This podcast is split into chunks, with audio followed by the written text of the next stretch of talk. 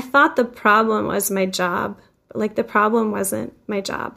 It was this lack of me knowing and being who I was and being in what I would say the truth of who I was. And so it's really transformative because it's almost like you don't have to change all of your circumstances. You just come into your own being and your own understanding, and then like your life transforms.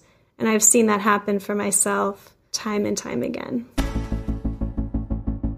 It all begins by understanding the mind. I want to be happy now.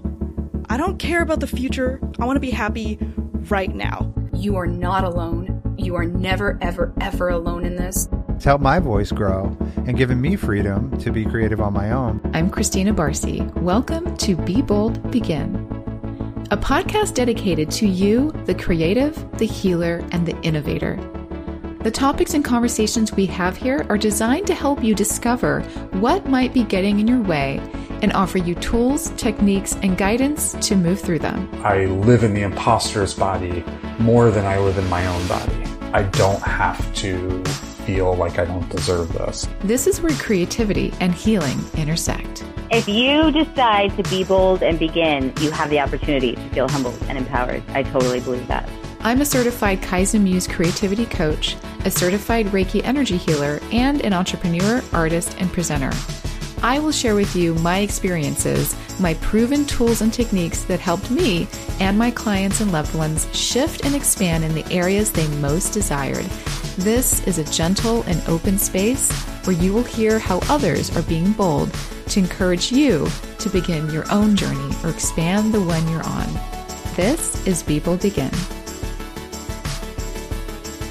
Hi, and welcome back to Be Bold Begin. This is Barcy, your host. And I feel like I have to share something with you before we begin. And you may have heard me talk about this before, but there was a time in my life where I felt very stuck and very not enough, which led me to feel kind of lost and disconnected to my own truth. And figuring out even where to begin to look for some guidance was actually a huge part of my journey but once I started to scratch away at some of my unuseful thinking and reveal some light and some new ways of thinking and approaching, things slowly but surely led me where I needed to go. And eventually things did start to change in my life. And I'm sharing this with you because I really want to make it clear that change can take time. And the path is usually a little windy, but it is worth it. And it does have to start with some sort of awareness. And it is worth seeking the answers I know you know are inside of you. So I wanted to also start with a quote from my guest today before I introduce her. She says, Your natural state is one of abundance, success, creative fulfillment, excitement, energy, and joy. You have unique gifts. When you use those gifts, you live a life of abundance and joy. When you don't, you live a life of hard work and struggle. That super resonated with me when I saw that on her website. Her website's beautiful, by the way. We'll put all of that in the show notes for you so you can check her out when you're done listening. But I want to say that it does sound really simple the way she put that in some ways, but it is actually a very deep knowing, knowing that this is true and that sometimes it can feel complicated on the journey, but in actuality, it can be that simple. So, my guest today is Kara Bitar. She has had a similar journey to mine, I think. We're going to dig into that in search for who she really is and how to put action to that authenticity and purpose to bring more fulfillment and joy into her life. She developed optimization programs for individuals to optimize who they are to live a more happy and fulfilled life. And I can't wait to dig into her story to learn more. So without further ado, welcome, Kara. Thank you. Thank you so much for that nice introduction. And thank you so much for having me. I'm really happy to be here. Yay. I'm happy you're here too. I'm happy you reached out. Your story just resonated with me. We talked a little bit before this, and it's why I started with my story in this episode because it feels like we might have some alignment there. And it also reminds me of an episode that we did a few weeks back with Ava Bautista Faust, where we are often these like high level women, right? We'll say the three of us are women, but it could be anyone where we're doing all these things in the world, we're very motivated. And there's some expectations that come with those outcomes. And sometimes those outcomes or those expectations aren't feeling the way we thought they would. And we start to wonder and ask questions like, what's missing? So that's what it was like for me as well. I didn't understand why something I was so passionate about, to me, it was at the time being an actor, and not feeling good in the process anymore. And that's where my awareness started to peek through. So I know that you were a high performance lawyer before, right? Mm-hmm. Yes. I was. To me, that's so impressive. But can you just take us through a little bit about your journey, who you are? Just tell us anything, any background you want to share with us. And I'd love to hear more about your professional journey as well. Yeah, absolutely. So I do think our stories have some similarity, and I know that we're not the only ones. I think there's a lot of people who are feeling the same way as we are and having similar experiences. So I planned pretty much my whole life to be an attorney. Like when I was in middle school, I had like the Harvard Law sweatshirts on. And so I wow. made this, yeah. So this was a plan and a goal of mine since I was a child to become an attorney. And so I worked very hard to that end. Like I graduated summa cum laude from college. I published when I was in college. And then I went on to Duke Law on a scholarship. And then from there, I went to work at one of the largest law firms in the Southeast as a corporate litigator. So, wow. Yeah. And so it was like I had worked and planned my whole life for this thing. And I finally got it. And I had for an attorney this great job. I was making a lot of money and I was doing what I considered meaningful work. And I think, you know, when we think of corporate law firms, we might not think of meaningful work, but corporate law firms they actually they have a lot of money and what they do is they give a lot of that money back to the community. So in addition to doing corporate law work, which was very significant work in kind of the legal field, I also did a lot of pro bono work for victims of domestic violence. Wow. Yeah, I was eventually named the head of our domestic violence pro bono project at our firm, which was quite a large project. So I have this, you know, this really good job. And on top of that, I really appreciated the people I worked with. I respected them. I felt respected and appreciated by them. So I think people, again, they have these kind of ideas of, oh, big law firm, big corporate law firm. It's like cold. And no, I mean, these are people, like they're people in those law firms. You know what I mean? I came to really care about those people and I felt like they really respected me. And I worked there for a number of years. So I gained their respect. I had everything that I thought I wanted. And, you know, I had this cute little house in the city that I bought. And, you know, it was just like I had this beautiful wardrobe and I could go on beautiful vacations and like all the things. Wow. But even though I had all of this, I was unhappy. I would say, like, deeply unhappy. And I did not know why. I just kept kind of looking at my life, being like, well, I should be happy. Mm. And I didn't feel fulfilled it was like I was doing work that on paper was meaningful, and I'd have these clients, especially with the pro bono work I did, just be so incredibly appreciative of me and of my work and how I helped them. And it was like I felt kind of like mm. nothing. It was this really fascinating thing. And so eventually I did end up leaving that job, and it was an incredibly hard decision for me. It took me, quite frankly, years to finally get up the courage to do it. Can you actually give us a sense of the timeline? I think that really helps understand like what this journey is like. That it's like, okay, I realized I was unfulfilled and then I quit, which is what happened. But like you said, it, it was something you probably wrestled with for quite a while. And it seems like you were at this job for a number of years. Can you tell us how long you were there and then how long it took for you from realization point to actually make something happen for yourself? I left in my sixth year of practice. I was on an eight year partnership track. So it was two years removed from when I'd be up for partner. So it was a, yeah, wow. big law firms, they do have a good turnover rate because even though I said all these very positive things about it, to be clear, it's a very high pressure, high stress job for sure. So, I mean, there is a kind of a roughness to it that takes a certain person to kind of stick with it and to be able to stay with it. But yeah, so I was in my sixth year of practice and my first year at the firm, I was so busy and it was so new that I wouldn't say I was really unhappy. I wasn't. It was just like all this new stuff coming at me. I was just totally busy with it. But then as I started to get more into like the swing of things and everything wasn't so new and I started to kind of get my bearings and it started to be like, okay, I can do this and this is what I do. And it's kind of this more normal kind of existence for me. It was maybe two years in that I really was like, I'm really not happy. And it just kept getting worse and worse and worse. And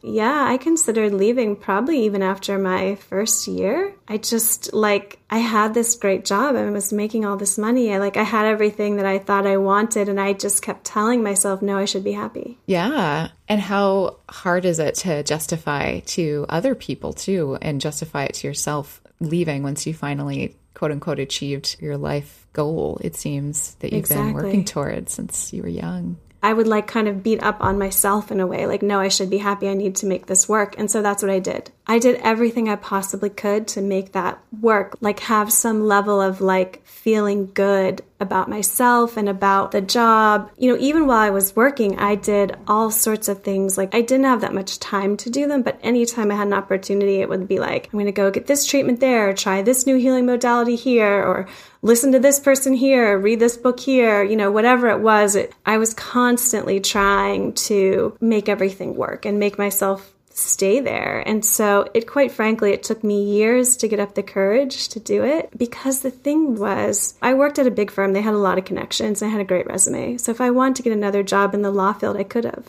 Mm. But I felt like if I was going to leave that job, I was just going to leave.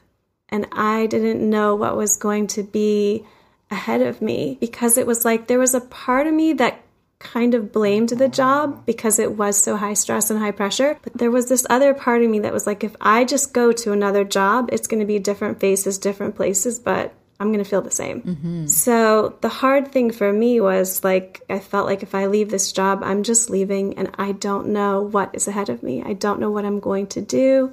And for someone who had a plan their whole, pretty much their whole life, you know, walking away from something with no plan, that fear stopped me for a number of years from leaving, basically. And when I did finally make the decision to do it, it was like I just kind of got to the point where it's like something has to change.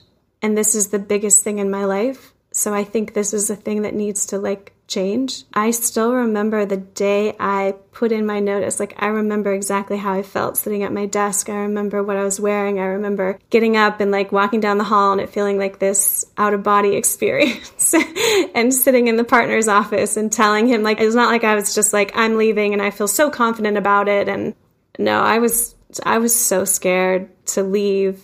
And I had so many doubts about leaving and I felt really conflicted about it, but then there was a part of me that was like, something has to change in your life. And there was a part of me too that was like, there's something I need to know here that I, I'm not knowing now, I'm not seeing now, and I need to find it out and need to figure it out. So mm-hmm. it wasn't easy and it took me a long time.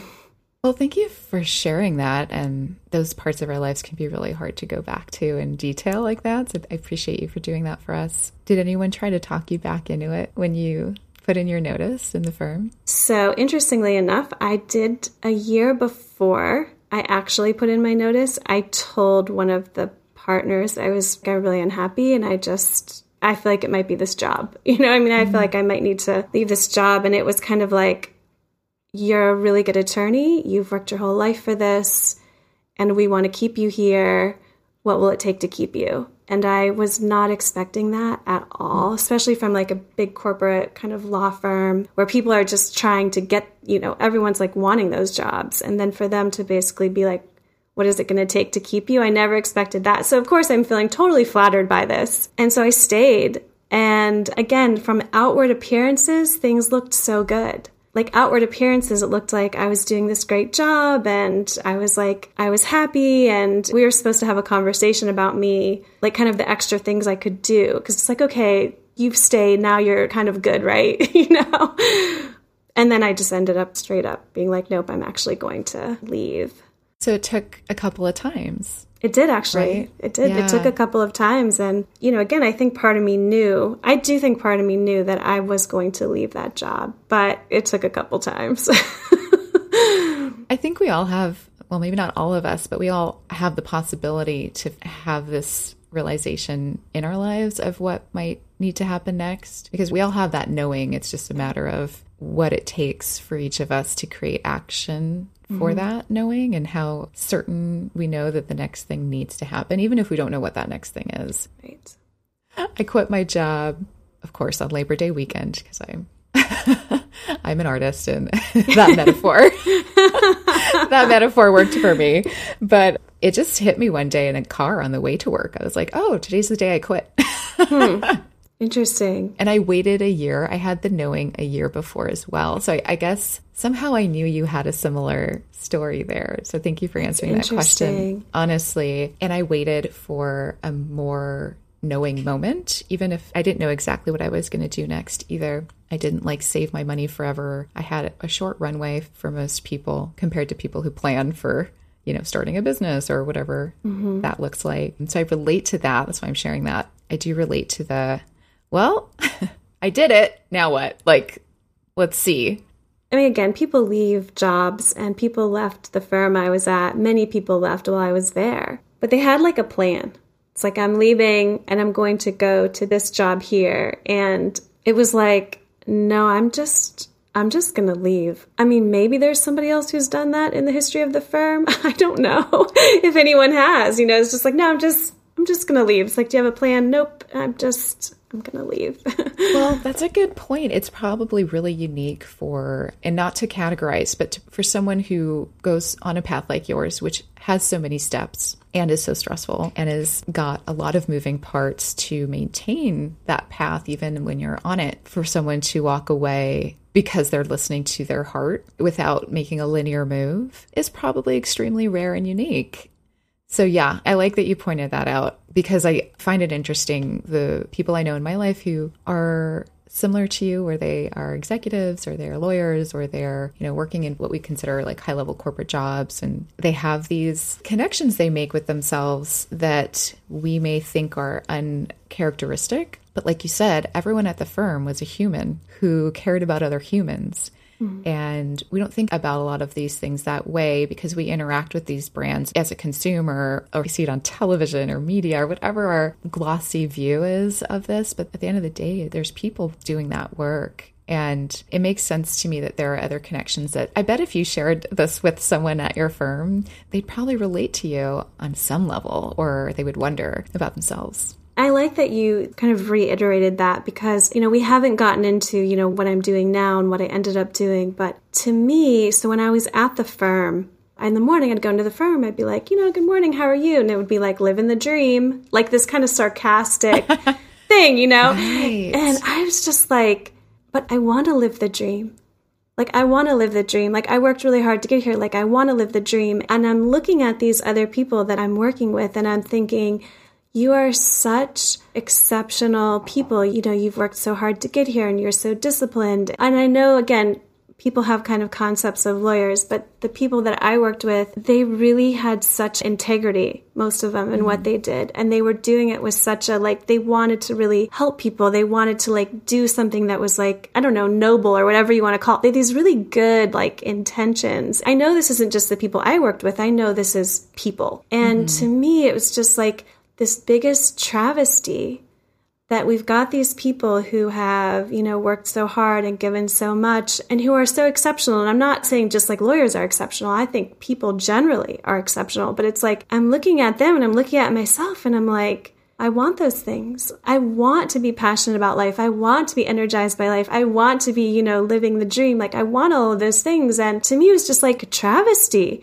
Because you think too, like for me in my little world, I thought, well, once I make it to this point, once I get there, like I worked really, really hard to get there. And I thought, once I get there, then I'll be happy.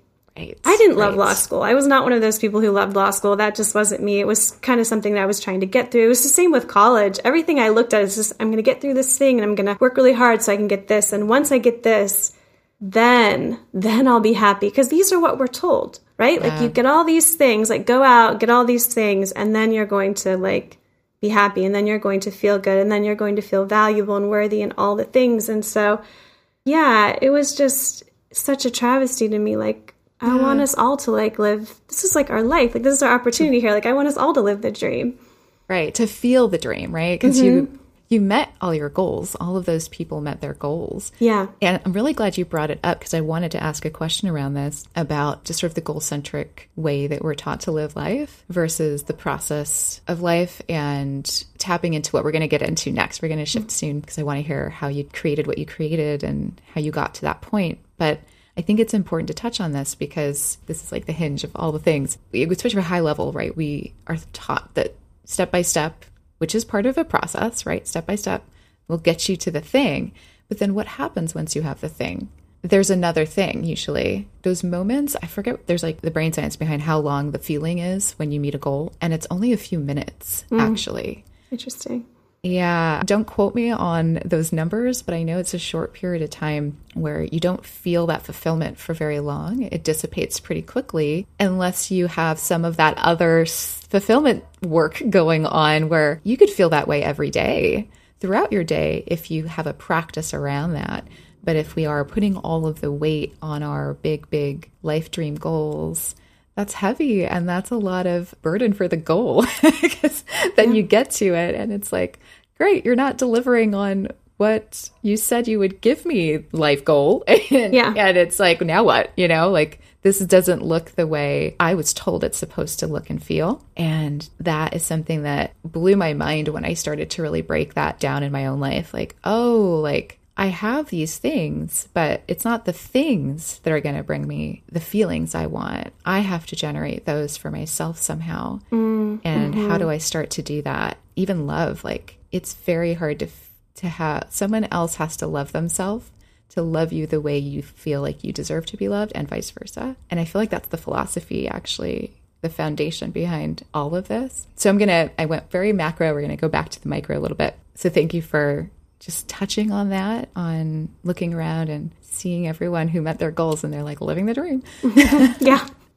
I've been in environments like that too, or that's what we say, where we're making lots of money and all of the things. And you're just Yeah. like, I don't know. This is what we're doing, I guess. We've we're here together at least. yeah, no, that really is. And I even I remember talking to one of my colleagues, and I was just like, "But are you like, you know, excited about coming to work? Are you?" And he was just like, "No." He's like, hmm. "Listen, like we make good money and we have these really good jobs, and this is just what life is." Mm-hmm. Like this is just what life is. Like we have it better than most. And again, I mean, that just like sucked the life out of me. Like, what? this sort of like just acceptance of it's like this very low bar for these people who are at very high levels, right? I mean, these people have worked like to work at the law firm I worked. I mean, this colleague of mine, he went to Harvard, you know? Mm-hmm. So it's like these very high goals and they they reach these goals, but then it's like this low bar in a sense of how they should actually feel. It's so so mm-hmm. fascinating, such a fascinating thing. it is. Do you think this is connected to ego? All of the things that you won in life, right? Not you, but anyone, any one of us, when we meet the goals that we set out to meet, it's like you kind of win that part of your life a little bit. And the people around you recognize that because societies agree that those are worthy. Mm-hmm. And I feel like our ego attaches to that and goes, okay, thank you. Like, I want more of that, what you think is worthy. So that makes me worthy. And I think it's like shifting out of that is can be really hard. Absolutely. And it's a confused state, is what it is, because it's like I had this internal, like, lack of feeling valuable, right? And I think we're basically taught that we're taught value comes from outside of us. And so then people go out and they try to get the value, and they think the only way they can get it is from these things that are outside of them. And they want to feel va- valuable and they know that's their true state because it is, but it's like they're using the wrong thing mm. to get it. Like they're looking to the thing to get it from that they're never actually going to get it from. Do you know what I mean? Right. But then it's Yes. like you want to keep getting because like I want to get it from somewhere, and I, it's like I have to keep doing these things and keep getting the thing, and that leads so perfectly into what happened to me after I left. Okay, please share. And thank you for clarifying that part. That was really clearly put. Yeah. So after I left my job, I didn't have complete clarity here, right? Like I didn't know why I was so unhappy. I thought it might be my job. I kind of blamed my job. But then there was part of me that was like, something else is going on, you know?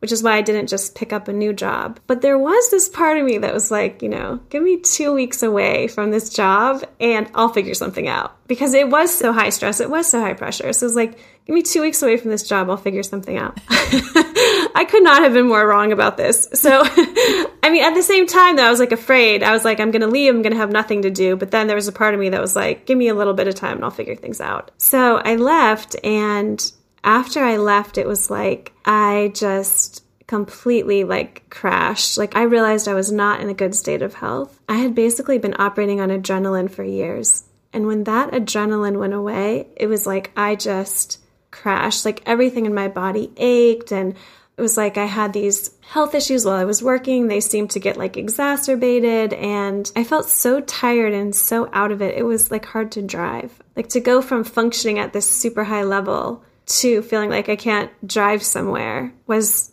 shocking. The thing that surprised me the most, and this is kind of what we were just talking about, was that you would think that I could look back on my life and look at all of the things I had done and all of the things I had accomplished and look at my resume and be like, okay, I did all those things. I feel good about myself, right? Like I'm not doing them now, but I did them. I know I can do them, so I can feel good about myself. But what ended up happening was I felt completely and utterly terrible about myself. I felt completely worthless. It was like the fact that I did all those things, it didn't matter at all. Mm. It was like when that job went away, it was like every like shred I felt like a value that I had went with it, which surprised me. I didn't really see that coming. And once that happened, I realized like I have a lot here to figure out because I felt so terrible about myself. I had worked my and planned my whole life for these things, thinking that that was going to give my life meaning and that was going to give me value. Or even just the fact that I could, in fact, do those things would give me some level of value. And then to realize that I felt completely worthless. So, both of those things, like how my health was, and also the fact that I felt worse than I did when I was working, mm-hmm. it really showed me, like, okay, I have a lot to figure out here. That must have felt devastating at the time. At the time, it did, yeah. And two, of course, it wasn't like I just left that job in this state of like, oh, I'm making such a good decision here. I'm just going to like leave this job. Like, I didn't. I wasn't sure what the right thing to do was. And so then, of course, when I leave and I feel so terrible, it makes me question yeah. the decision. Like, oh my goodness, maybe I made a wrong decision here. So, how did you work through that? did you spend time working on your health, your body health first? Or I'm just curious what that was like for you. Or did you just pause and just live in that feeling for a period of time? Sometimes we need to do that first. Yeah, I didn't pause. I was like, this feels terrible. this needs to stop. What I did is I basically said, okay, this is what I'm going to do. I'm going to spend all of my time figuring things out. And so I'm going to read as much as I can, research as much as I can. What I did is I saw all these different types of healers and practitioners, and I took all of these courses and I did all sorts of things for my health, like cleanses and colonics and saunas and float tanks. And like I was just constantly reading what can I do to help my health? What can I do to help myself? trying to figure out why I felt so bad. And so what I did is I basically made it my full time job. Like, this is what I'm doing. And to that end, what I did too is as I would go see these different practitioners or learn about these different modalities, I went and I trained in a number of them and I became, you know, certified to practice them myself and I would, you know, practice them for a little bit here, a little bit there. And so I Like like what? I'm sorry to slow you down. I'm curious no, sure. what you got certified in. So I became a Reiki master. I became a certified theta healing practitioner and a certified um, I don't know if you've ever heard of Splankna. It's a little bit different. I haven't heard of the last two, I don't think. So they're both very similar in that they use slightly different modalities, but they basically say, like, okay, you've got these beliefs that you took on when you were a child, they're in your subconscious. And so you need to go in, figure out how those came about, figure out what they are, and then replace them with a new belief. Mm.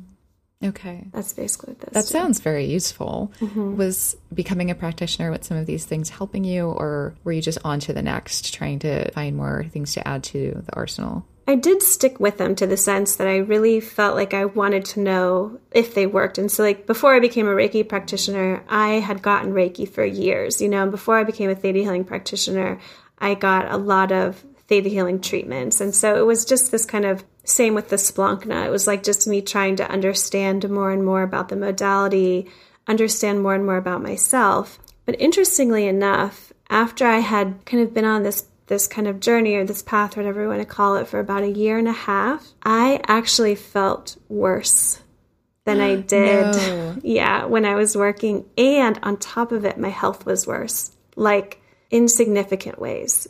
Oh my. Yeah.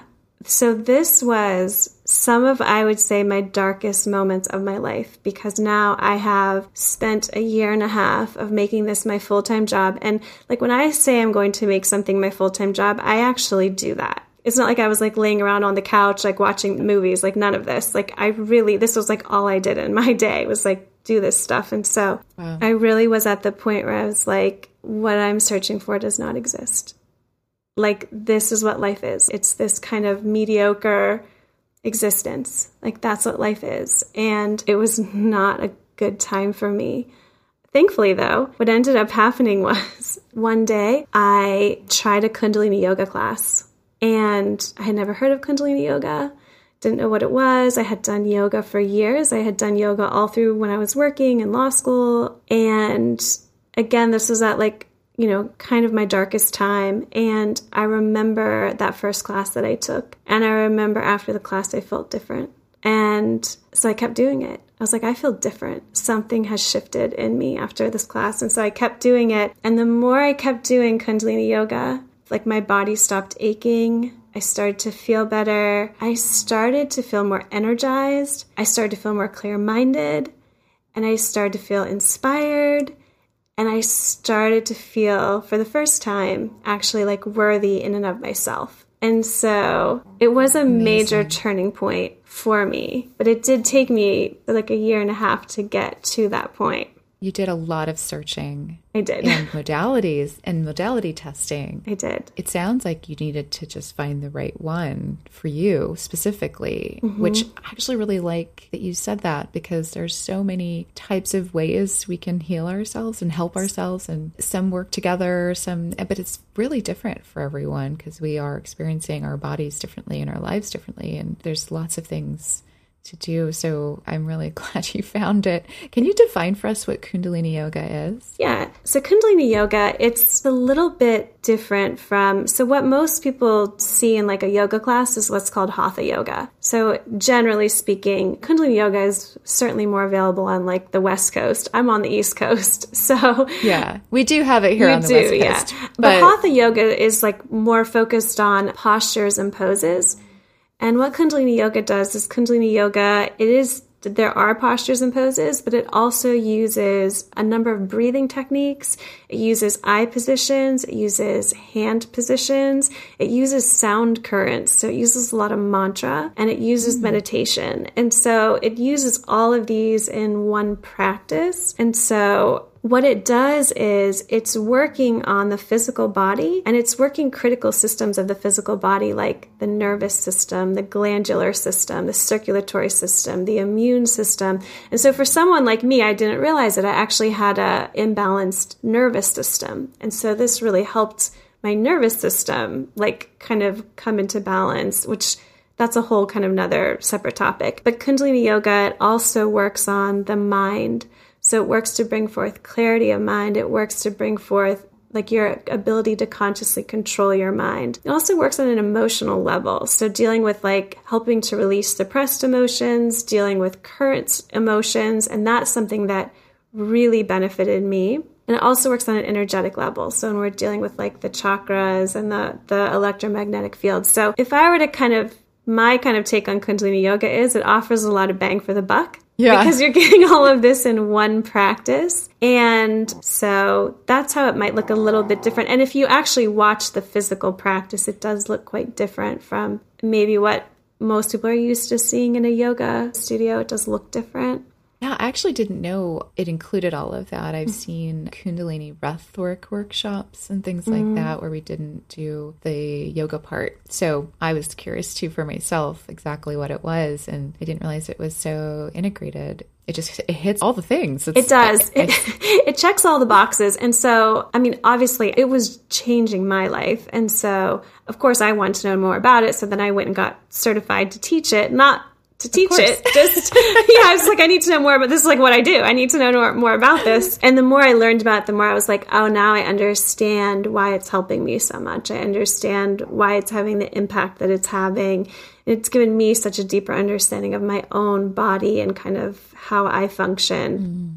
And I, I love the practice because I just think, you know, as someone who was so busy as an attorney, what a great thing to have. Like you can get all of this in one practice, just kind of knock it all out and it works. So Wow. Is it something that you have to do like as a process, like over time, more things start to heal? I'm assuming it seems like you had a shift right away in your first experience of it. Is that usual or was that something that just clicked It for you? is cumulative, of course. So the more you do it, the more you're going to benefit. But I do think that even after one class, you're going to feel somewhat, like generally speaking, a lot of people that I've even talked to, they notice they feel good after the class. Mm. So, but of course, yes, it's it's cumulative. The cool thing about it is, though, there are practices in Kundalini Yoga that you can do in three minutes. Like you can do them in three Okay. minutes. And there's this practice called Fist of Anger, and this practice helps release like suppressed emotions. And it's it's a three minute practice.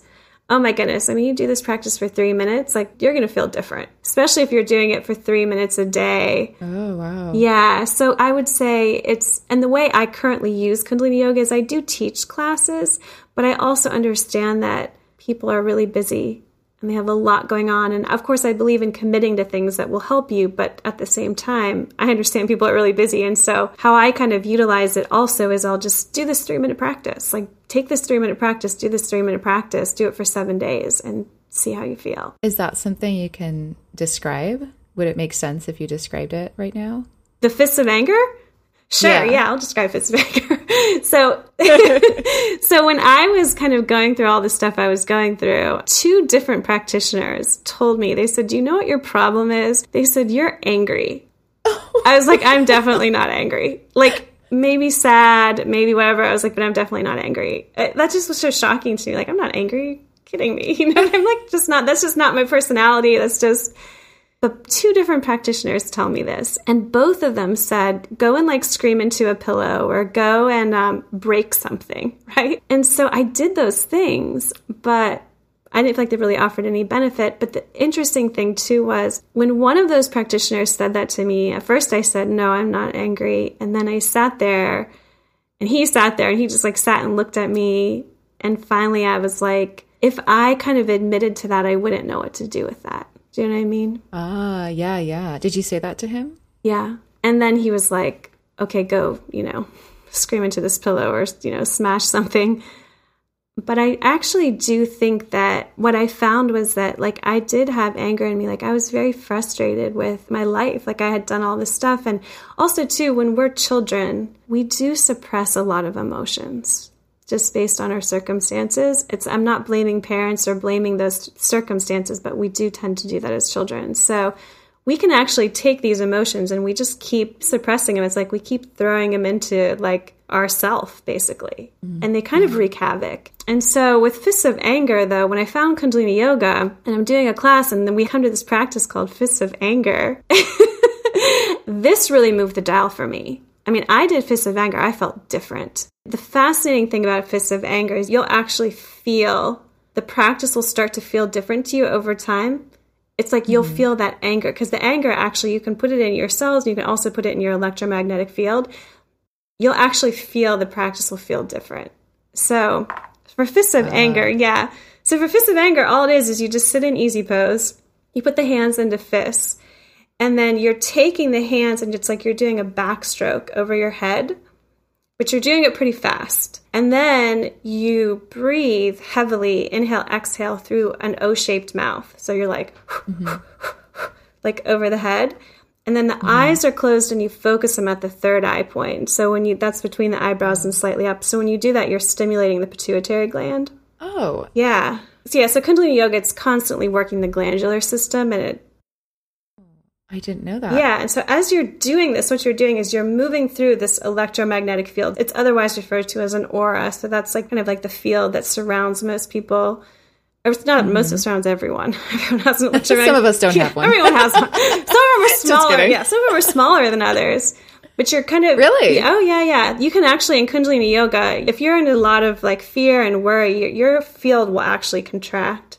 You want the bigger mm-hmm. field. So, like it extend up to nine feet around the body. You actually want that. You want that bigger field. You don't want it contracted. So, in Kundalini Yoga, we can actually expand that the field. But so when you're doing these fists, you're moving through the field. And so it's so interesting when you start doing the practice. If you do have a lot of suppressed emotions, it doesn't have to be just anger. Understanding that anger is on the same spectrum as like sadness and depression and like they're all in kind of the same spectrum. You'll actually find it'll, it'll seem really hard to do the motion because you're actually it's like mm-hmm. you're moving through that. You're moving through that field and kind of the congestion in it. As you do it more and more you'll actually notice it's easier. And it's not just a muscular thing. It's not just a fitness thing. It's actually a you're changing like that field and then it ends at a particular like the these practices are quite dynamic it has a particular ending to it also that kind of solidifies the practice if you do that for three minutes a day and i would you know i'd recommend doing it for at least like seven days in a row like kind of really get the momentum going Oh my goodness, I felt so different. Oh, and so also when you're doing it, you actually bring up whatever you're feeling bad about. You consciously bring it to the surface. And so what happens is a lot of times people are they don't want to bring these things to the surface because then it's like well what will i do with it i'll just feel bad Yeah. so with fists of anger you you actually bring it to the surface and as you're breathing and you're doing the motion like these things are being released from you like you will feel better and so it gets you to the point where you're like i don't have to be afraid of these emotions and suppress them That's huge. I can do the fist of anger. Yeah, it's such a great practice. And um, the thing about it is, you do it, you learn how to do it, you have it for the rest of your life. So you do it, and you get rid of all these old suppressed emotions. And now, if you're in a situation where you're angry, where you're frustrated, where you're sad, where you're depressed, just sit down and do some fists of anger. And you're going to feel better. you're going to feel better when you're done. I mean, it's pretty cool. So, It's a great tool. yeah. Just quickly, easy pose. Is that just sitting? It's just like a cross legged position on the floor. Thank you. Yeah. For anyone who's like, wait, what is that? Do I lay down? Yeah. Oh no, no, that's a, that's a great question. Thank you for clarifying that. Yeah, you're just sitting cross-legged on the floor. Great. Oh man. Okay. Well, I want to try this, but I have to make sure no one's around because I feel like it might be strange for people to walk in on that. Yeah. No, for real. I mean, yeah. Do it where you're comfortable doing it. Thanks for sharing that. That is is so cool and it, it's inspiring and it makes me want to dig in. I do want to shift to hearing about how you went from that point of discovering Kundalini yoga and really seeing the impact it's having on your health, on your life, on how you feel, into creating something that you designed basically a system, I'll call it. And you can correct me on that as you explain to us exactly what it is. But how did you go from that point to the next? As I started doing Kundalini yoga, it's like I started to have more clarity of mind. I started to have more energy. I started to feel more inspired. And once I started to kind of like get into those states, then it was like I was able to kind of look back on all of the things that I had done, on all of the things I had been through, and be like, okay, like when these didn't seem to really work for me, why didn't they work? And maybe the mm-hmm. things that did work, why did those work? And then it was like I started to have clarity as to, okay, why did I feel the way I felt like when I was in my job? And what is actually kind of the truth of the situation? And so basically what ended up happening is, is like I got more clarity, I felt more inspired, and it was like everything just started to make more sense to me. And so then I started to like look at, okay, well, I know kind of what doesn't work now. What is it that does work? And then I just I started focusing on that. I started trying things at myself. Like, okay, I'm going to do this and does this work? And then I'm going to try this and does this work? And, you know, I feel like this is a thing that is going to work based on what I've kind of seen in the past. And like, and so I just started trying all these different things. And as I did that, it was like I was able to bring myself to even greater levels of clarity, have greater energy, have greater creativity, and have greater health and be in states of greater like happiness. And so what's basically transpired is I started to share these things with other people that were working for me, these kind of techniques and modalities that I was using. And as I saw that it was working for them, I started to kind of think, okay, well, how do I make this really efficient and effective? Because how do I share this with people in the most efficient and effective way? And so what I did is I created my programs. I created two programs and then I have ongoing coaching. And so that I created those programs so that they have a lot of recorded information. They also include some Kundalini yoga. They also include these particular optimization sessions that I do that give really detailed information about the individual. But it was like all of these things just started to come together for me. And so you know, all of the time I spent where I felt like I wasn't getting results and I wasn't getting the thing I wanted, I see now that was actually very valuable time. I just mm-hmm. didn't see it at the moment. But this is it's painful. Yeah, it's painful. Um, yeah. But it's all accumulated into these programs that I developed. And they're really just about what's an efficient and effective way for us to be in what I call the truth of who we are, to live the lives where we're energized, where we're in states of abundance, where we're in states of our own creativity, where we're in states where we know our own power, where we're in states where we have good relationships, where we're in states where we're in, you know, situations that we want to be in. So, yeah, that's how those came about. That's the core of life in the way that you're describing it. And it's interesting how you say, you know, it just started to form for you with all of the difficult, painful work, right? The part where we are unclear. Feeling unclear can be really painful. Yes. And I say it that way because it's okay. It's okay to not feel good all the time. Like the pain is part of life. And sometimes we need to go through those like messy figure it out kind of unclear. We just have to keep taking steps anyway and find some sort of patience, endurance, whatever it is to get us that energy to get us through that part for that promise on the other side, which is really finding what fits for each of us.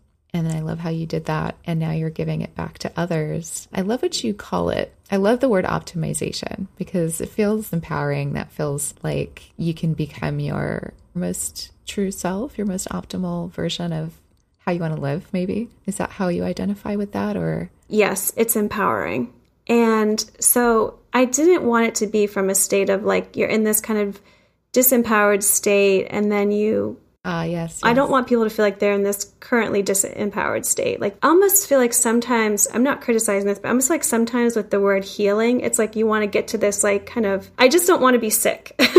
you know what I mean? Right, what right. I now know is possible for people it's not just not to be sick, right? It's not just mm. not to be in pain. It's not just not to be in fear, right? It's to be in mm. these states where we are reveling in this experience. We are reveling in our own magnificence, where we're reveling in our own creativity, where we're like reveling in how much love that we are and what an amazing thing it is to be in this experience as ourselves. And I feel like what happens is we sometimes we set this kind of low bar for ourselves, which is kind of what I saw when I was practicing. You know what I mean? It's like we have this concept of like being in states of disease, being in states of worry, being in states of fear, being in states of stress, being in states where we're like, our job's okay, or my relationship is good enough. It's like we've taken these and we've acted like they're normal. These are not mm-hmm. normal. These are not our fundamental nature. What they've become is they've become normalized, but they're not normal. And so, in these programs, what I'm really setting forth for people, and the, the reason I use the term optimization is because I'm reaching up here for you because I know that's what's available for you. And believe me, I did not know this was available for myself you know, it is available and we can have such different experiences of our lives. And so in these programs, what I do is I set forth, like just kind of making this very like kind of succinct, but like I set forth first an understanding of like who we are and how we function. And most people might say, well, I think I know who I am and I know how I function. and I would say I would have said the same thing. But if someone's operating again in these states of fear, worry, stress, overwhelm, kind of low level of like joy, I would say actually, you know, who you are is something far different from that. But when we understand who we are and how we function, then it's like we can be in these states that are yeah, something that energizes us and excites us and something like that we're excited to be here for. And so yeah, in the program what I set forth is like first like an understanding of like the knowing and the power that we each hold as individuals. And this is critical right now because what's happening in this, like we're in the, what's called the technological age, people call it the Aquarian age, where we have this like massive amount of information available to us and massive amounts of opinions. And so it's like, what's kind of the thing that guides us in this? Because even the opinions that you have, like, you'll have like scientists, you'll have doctors, you'll have these very reputable people saying opposite things and mm-hmm. both having reasons for them. So it's like we need to understand like the knowing and the power that we hold. And then also an understanding of what our unique gifts and talents are. Because you know, if someone's kind of feeling depleted in their day and depleted in their energy, what that actually is, is it's them not tapping into and utilizing their own gifts and talents. Because when you utilize those, you're energized. It's actually a way we produce energy. Mm. And then, kind of the last part is understanding our own thoughts and our own minds and using those to serve us. Because what happens a lot of times is we are being controlled by our minds. It's almost like we're being imprisoned by them in a sense when they're really meant to serve us in powerful and profound ways. And so it's kind of an understanding of all of this. And i realized through like my own kind of journey, these were kind of the critical things. And if I would have understood these, I would have understood who I was. I would have understood my fundamental nature. And I would have also understood too, and I just kind of want to be clear about this. Like, I thought the problem was my job. Like, the problem wasn't my job. It was this lack of me knowing and being who I was and being in what I would say the truth of who I was. And so it's really transformative because it's almost like you don't have to change all of your circumstances. You just come into your own being and your own understanding, and then like your life transforms. And I've seen that happen for myself time and time again. I'm so grateful you made that point because we did talk a lot about your story and the on the front end of this conversation and and about the job and that you had to leave the job to make these discoveries. But it is important to know that your circumstances are your circumstances mm-hmm. sometimes. Sometimes we can change them, sometimes we can't, sometimes we don't need to, etc. So just thank you for bringing it back to that because that is the core message, I think. So I'm really glad you said it. Yeah, of course. I just um, don't want people to think like, oh, I can only have a different life if I walk away from this career that I've spent years creating. That's not necessarily Yeah. the case. And two, if I would have known then what I know now, everything about that would have been such a different experience because I would be different. Right. You know, when I'm different, then my experience is different. And that's what it's such a different, like, I was always looking for my experience to be different, not me. Right, right. Very good point to make. I think that's so important to understand that it's about us. It's not about the thing, whatever the thing is mm-hmm. inside of us. Which is so empowering. it really is. because we can change ourselves. And change isn't the best word. It's really us coming into the truth of who we are. But we have the power to do that. It's not like we have to go make this person change or that person change or this thing be different. When we focus on ourselves and bring forth the truth of who we are our fundamental nature I mean, that's something we can do. Like, that's certainly within our control. It does take an understanding of how to do it, which I did not understand any of this when I was working, but it's absolutely transformative to understand it. and it's possible. It's possible for everyone. It's absolutely possible, and it's absolutely it's possible for everyone. That's really beautiful. I feel like we just answered this question, but I'm going to ask anyway. If there's one thing you hope that someone takes away from this conversation, what would you want that to be? I would want it to be that each person holds within them great knowing, and they can trust that and they can follow that. That's perfect. Thank you. Thank you for that. How can we connect with you? So you can connect with me on my website. It's www.karanicolebatar.com. And on my website is further contact information if you want to reach out to me in other ways, email. And then I also offer complimentary discovery sessions. So if people are interested in the programs, we can really delve in and talk about what it is that they're wanting and how those programs can help them and if that's the best fit for them, if that's the thing that's really going to get results for them. Wonderful. I will make sure there are some clickable links in the show notes so they can find you easily. And I just want to thank you for sharing your story at, at such detail and helping us really understand what it took to make these discoveries and that we're all powerful and we all have that in us. Thank you for sharing that. Absolutely. Well, thank you so much for having me. It was a pleasure to be here and it was so fun to get to talk to you. Thank you. Yes, you too. Thank you for listening to Be Bold Begin. Make sure to catch our Thursday Small Shifts episodes for five minute self reflective small questions that follow a theme in a guided meditation style. Also, be sure to click the follow button or check mark for Be Bold Begin on your favorite podcast app to add it to your library so each episode downloads automatically. And if you'd like to stay connected for workshops and all Be Bold Begin offers, and get a free guide to working with fear and imposter syndrome, you can go to fearimposter.avanthousemedia.com or click the link in the show notes. Stay safe and keep creating.